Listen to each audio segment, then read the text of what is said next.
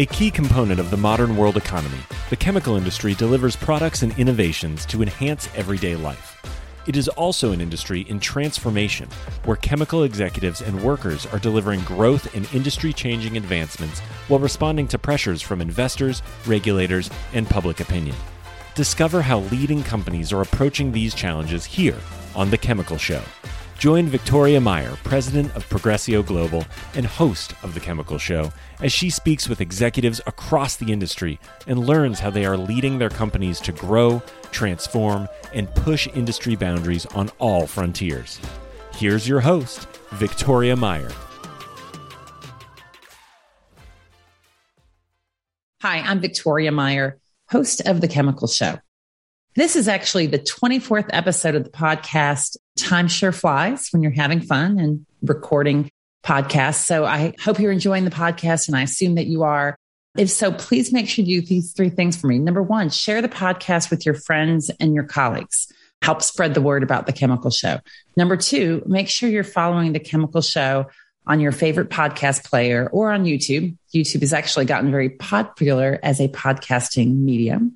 And three, leave a review or comment on any one of those same podcast players, etc. Anyway, so that's my lead in. This week's guest is John Stekla of PERIN Resources. You heard from John a couple months ago, actually in episode 11 of the podcast. And I've invited John back to talk about current events in the chemical industry. So, John, welcome to the Chemical Show. Great, Victoria. Thank you for having me back. I'm very flattered to get the second invitation. Absolutely. I love talking with you and getting your insights and in depth knowledge of what you see in the market and the customers and suppliers that you talk to. So delighted to have you here. Well, great. Chemical producers and markets are still feeling the effects of Hurricane Ida, which just hit Louisiana on August 29th, causing significant damages to homes, businesses, and knocking out power to over a million customers, including many chemical producers. And now, as we record this episode, Tropical Storm Nicholas, which flirted briefly with being a category one hurricane, just temporarily, and then quickly diminished back down to a tropical storm. But it came aground on the Texas coast overnight. It's causing significant rain and wind event for the region and also a power event for the region, again, for greater Houston area and Louisiana and of course, all the people and the plants that are in its path. At this moment, we're still awaiting the true impact of what it means economically, what it means to businesses, people, et cetera. But what we do know is that it's a disruption to the already volatile chemical market and a market that's been pretty significantly disrupted over the past 18 months. So what do you see going on in the market? And maybe let's just start a little bit pre Hurricane Ida. What was the market like if we go back to the middle of August before Ida struck? And then we'll talk a little bit about what you see now. Sure, Victoria. It's interesting. When we first spoke a couple of months ago, there were significant dislocations, let's just call it that way, between a number of the markets and even geographically, say, between eastern Louisiana and Texas. There was a significant spread on the ethylene price between Louisiana and Texas. The butadiene market was tight, the propylene market was tight. And while there was some grudging improvement, is the only way I could put it, towards settling some of those issues, Ida has kind of ripped the band aid and the scab off and has re exposed those wounds and is having a very significant effect and impact on the overall chemical markets. And if you bear with me for a second, just to let the folks know that if you just want to look at the amount of U.S. capacity impacted or actually shut down due to IDA. It ranges from a low of, say, about 14% for benzene production to 44% of styrene, caustic soda and chlorine about 30%, PVC about 41%, about 16% of ethylene, about the same for PGP, in the 20s for butadiene and ethylene oxide, and in the low teens for polyethylene. So it has a significant impact um, on a number of the chemical markets. And so one of the things that we've seen is the spread on the ethylene price between the Choctaw hub, which is eastern Louisiana, near the Mississippi River, and the hubs in Texas. It's hit 14 cents a pound, which is extraordinary. Wow. Yeah, that's quite a spread.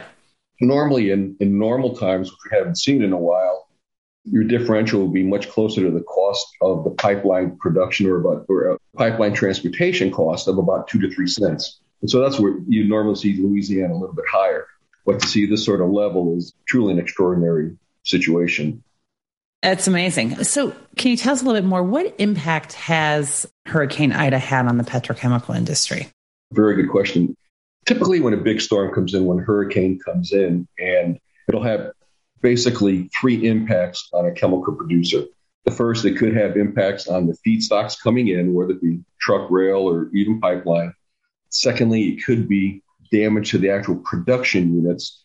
And then thirdly, it can be generally call it, let's say, logistics. It can be road issues, rail issues, power issues affecting your production. And one of the things that we're seeing is one of the greatest impacts is the people impact that we sometimes lose sight of the fact that everyone that works at a chemical plant, they have a family. And the hurricanes aren't indiscriminate, they affect everybody. And so, one of the big issues that you'll see is that people are having trouble getting workers to be able to come back in, even to assess the damage. I mean, Shell Norco still is just now getting enough power back and people in to assess what their damage situation is. Wow. And it's just not just the plant operators and the maintenance guys, it's your truck drivers, right? Lose sight of that. It's the rail line mechanics and stuff. So it affects, as I said, indiscriminately all of the people having an impact to it. There's just no way around those types of issues. Yeah. And labor was already stressed in a lot of places, right? I mean, so if I think about you mentioned trucking, the labor market for trucking has been stressed. I think the labor markets across the US have been stressed and across the globe, really. And so this is an additional significant stressor on the people and the employees that would be supporting the industry in that area. Well, that's exactly right. I mean, if you recall, I think it was about two years ago that they changed the rules for truck drivers, the amount of hours that they could be on the road. And the net impact was to take about 15% of the trucking capacity out of the market just due to the limitation of people's hours. And so that made trucking very tight. And really, over the last couple of months, truckers have been able to pick and choose the routes that they want. They might want to go to a nice city, but they could choose not to. They could choose to do that as opposed to going someplace else. So trucking. Yeah, I've heard that. Issue. It is much more of an issue right now. In between equipment being flooded, drivers taking care of their families, it is a mess. We were trying to arrange some new trucking, and they said, "Well, we can get to you." This a week and a half ago. They said, "Well, the earliest we can see you is or take care of your loads for September 16th." So they were already projecting fully booked for a couple of weeks out. And so that creates a lot of issues. That's challenging. And it's all interrelated, right? You need all pieces of the puzzle. So you mentioned kind of these three areas. So feedstock, production, and logistics. Can you touch on anything in those areas? I mean, what's going on in the world of feedstocks? That's a the hip bone's connected to the leg bone and the leg bone's connected to the foot bone. There is a lot of interconnection the one area I kind of wanted to highlight in today's discussion is actually the natural gas space. That when Ida came in, we shut down about 70 to 80% of the Gulf of Mexico oil and gas production. And so normally you would expect to see a boost in prices, and we have seen domestic prices go from about 380 a couple weeks ago to about five and a quarter now. And so we have seen a significant cost increase. And you would assume that that would be production, the supply of the supply and demand balance, but it's really not. Our production or our consumption is actually about flat right now, say in June's latest data compared to last year. But what has happened is that we're exporting a whole lot more natural gas. That in the first six months of this year, we exported about 10% of our natural gas production, which is about a 40% increase over last year. And you say, well, yeah, what's driving that, yeah. Well, yeah, exactly. So, what's driving that? Well, we're looking at the spot prices. For example, the Korean Japan marker, we've seen their price go from about five bucks a year ago to eighteen dollars a million BTU right now. In Europe, it's even more dramatic. Is that they went from about three eighty a million BTUs to over twenty one dollars, so almost six x the price of natural gas right now. That's crazy. Yeah, it is crazy. A couple of reasons why. In Europe, they had inventory levels are lower than where they normally are this time of the year. So they're trying to build their inventories. They had a cold winter last year, so they consumed more. They're not getting as much gas from Russia. which is a shock. And so there is a lot of demand to build up their inventories. And so they're looking at bringing in, and power prices have been very up. The renewables, the dedication to renewables is challenging to them. And so I don't think they're seeing quite the amount of output. Kind of what Texas saw back in February. They're not seeing the amount of output from the renewables as they had expected. And this is one of the things I think that the audience needs to just pay attention to going forward for the balance of this year into next year. Right now, the U.S. natural gas inventories are about 17% where they were a year ago. And they're running about 7% below the five year average. So our inventory levels are really low. So normally, this time of the year, we're injecting a lot of natural gas into our wells to build up for the winter demand. Well, right now, we're only injecting about 60% of the volume needed to rebuild inventories just to the five year average. And so we're not injecting enough to be able to build our inventories up. So what does that mean? It means we're not going to have as much in inventory. We have cold snaps, other issues. We could see some very significant increases in natural gas over the next nine months. I wouldn't be shocked to see it double in price to get over 10 bucks a million BTU. Right. And then as we talk about natural gas, it has the knock on effect on power. It's on the ethane to feed the crackers and I guess other feedstocks. No, that's exactly right. When you look at the uh, ethane price, right, which is our primary feedstock for our ethylene production, it's increased from, say, 17, 18 cents a gallon to about 38 cents a gallon right now. And every 10 cent gallon move in ethane price increases your ethylene cash cost by a, little over four cents a pound. So all of a sudden, we're seeing ethylene cash costs increase eight cents over the past few months, right?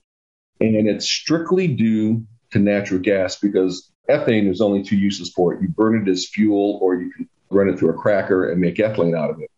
And so the natural gas price actually sets the floor and so as the floor of natural gas comes up, it's just pushing the ethane price along with it. When you look at sort of the profitability, if you want to call that of ethane, it's what we call the extraction value, which is basically the sales price over its alternate or BTU burn value. And it's still low single digits. And so it's not like ethane's become tight. You know, the price is going up. So there's really no margin in the ethane business right now. So, we'll see that add on effect when the way it goes. And so as your ethylene cash costs go up, that determines your export capability to, to be successful. Absolutely. Although I would assume even with these rising costs, US is still at the front end of the cash cost curve. Is that true? That is true.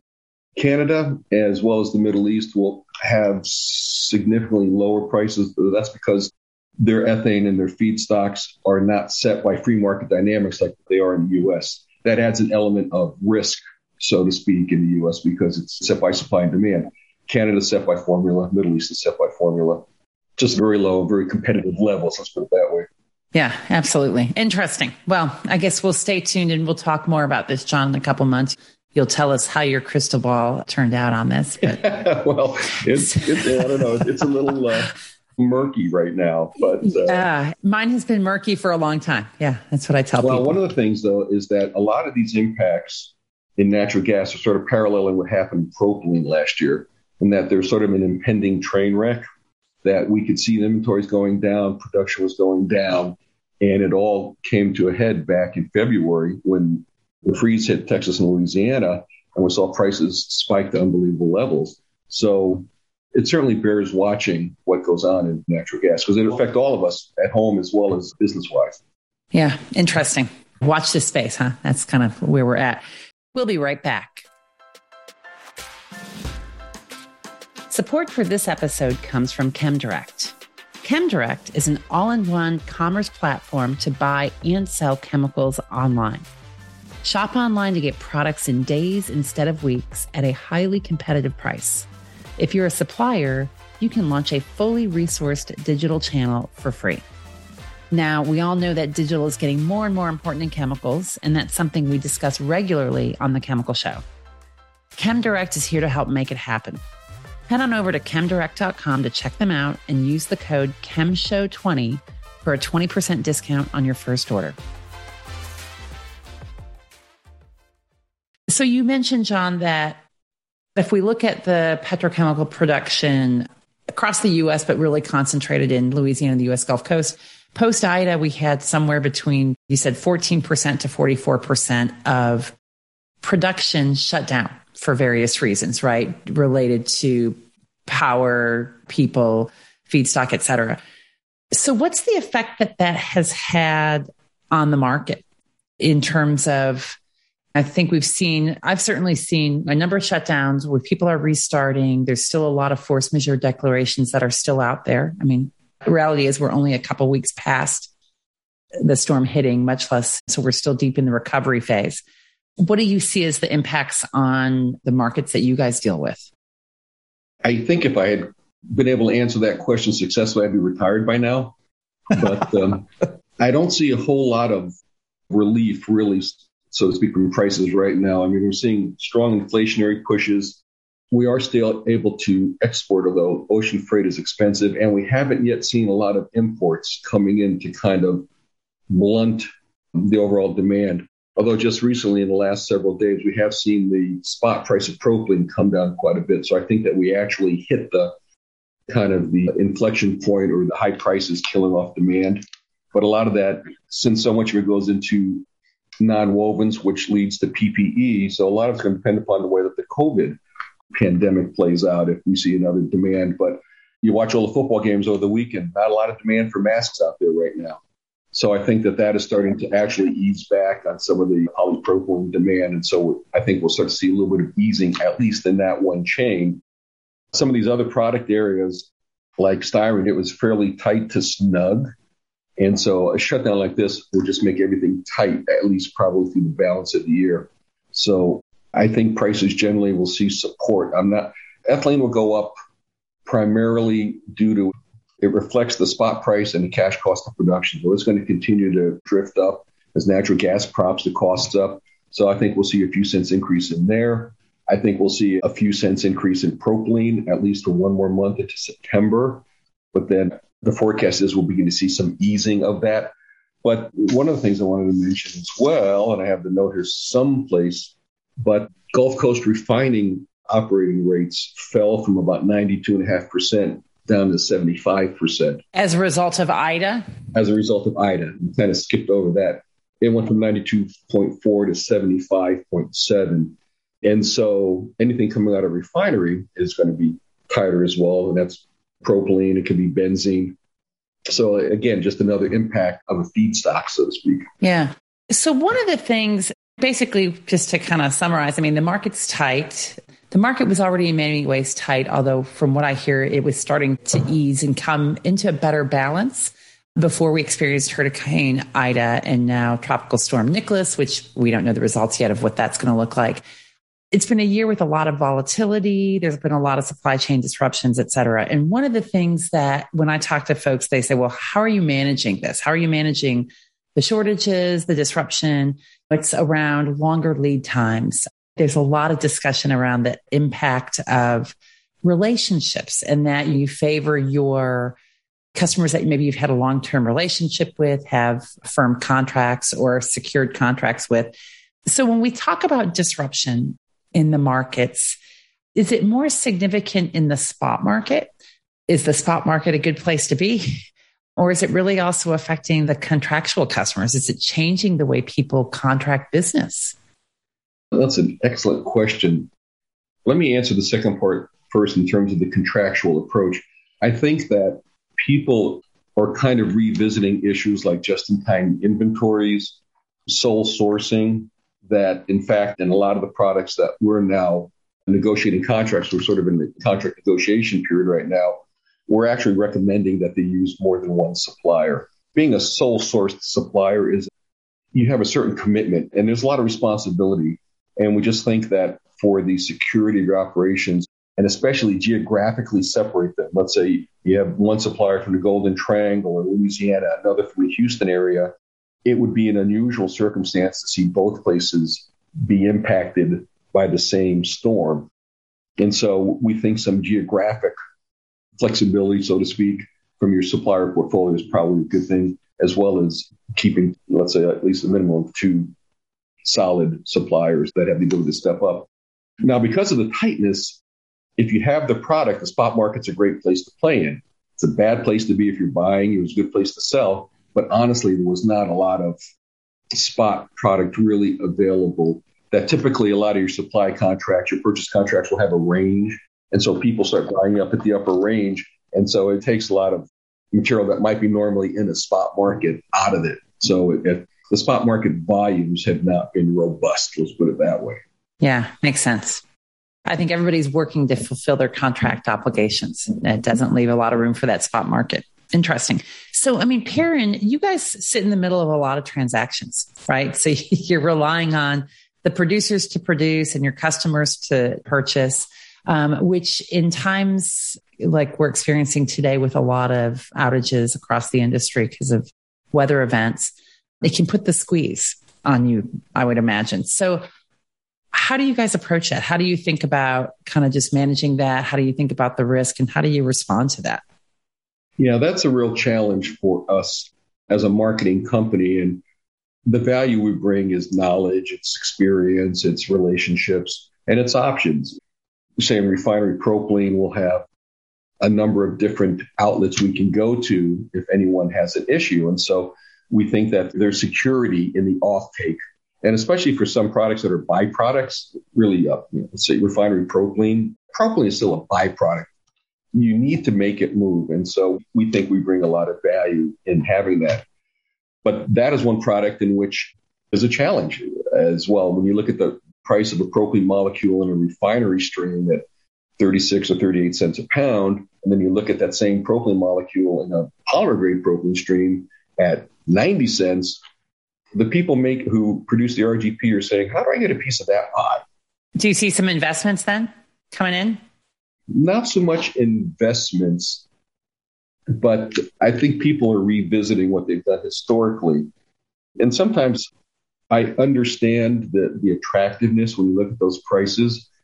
But especially in the propylene space, really, there are two classes of consumers. There are consumers that can take refinery propylene and consume it directly. And those are guys that make like cumene or oligomers, propylene trimer, tetramer. A lot of the contracts are long term based on that market price. They can't pay a lot more for that propylene molecule. But then if you have someone with a splitter who say he can buy the refinery propylene, upgrade it to polymer grade propylene, they're the ones that can afford to pay much higher prices.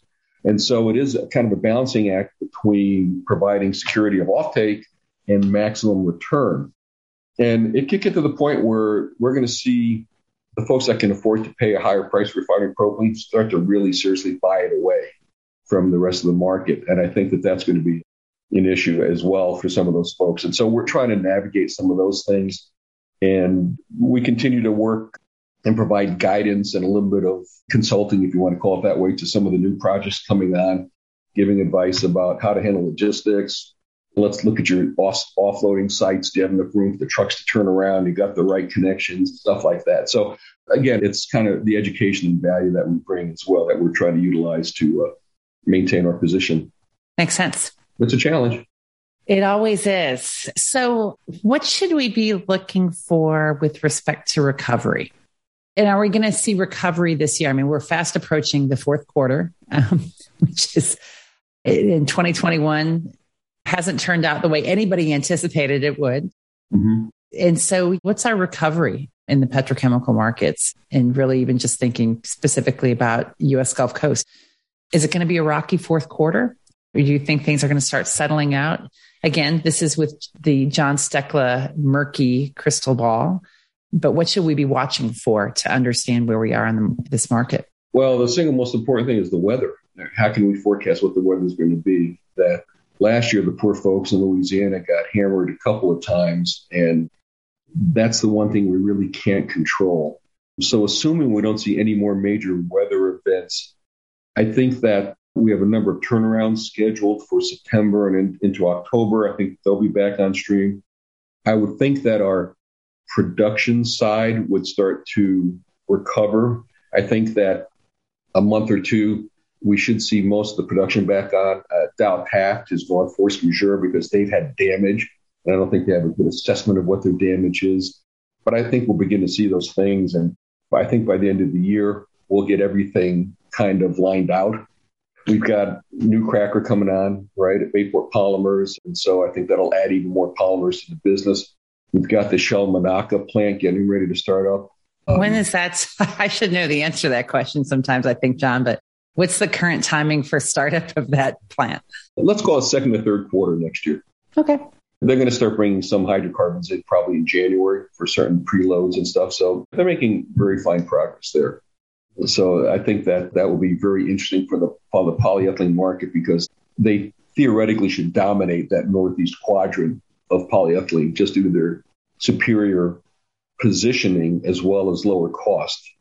So they should be in a very strong position, not only to take care of that whole Northeast market, but also to really put a lot of the export market.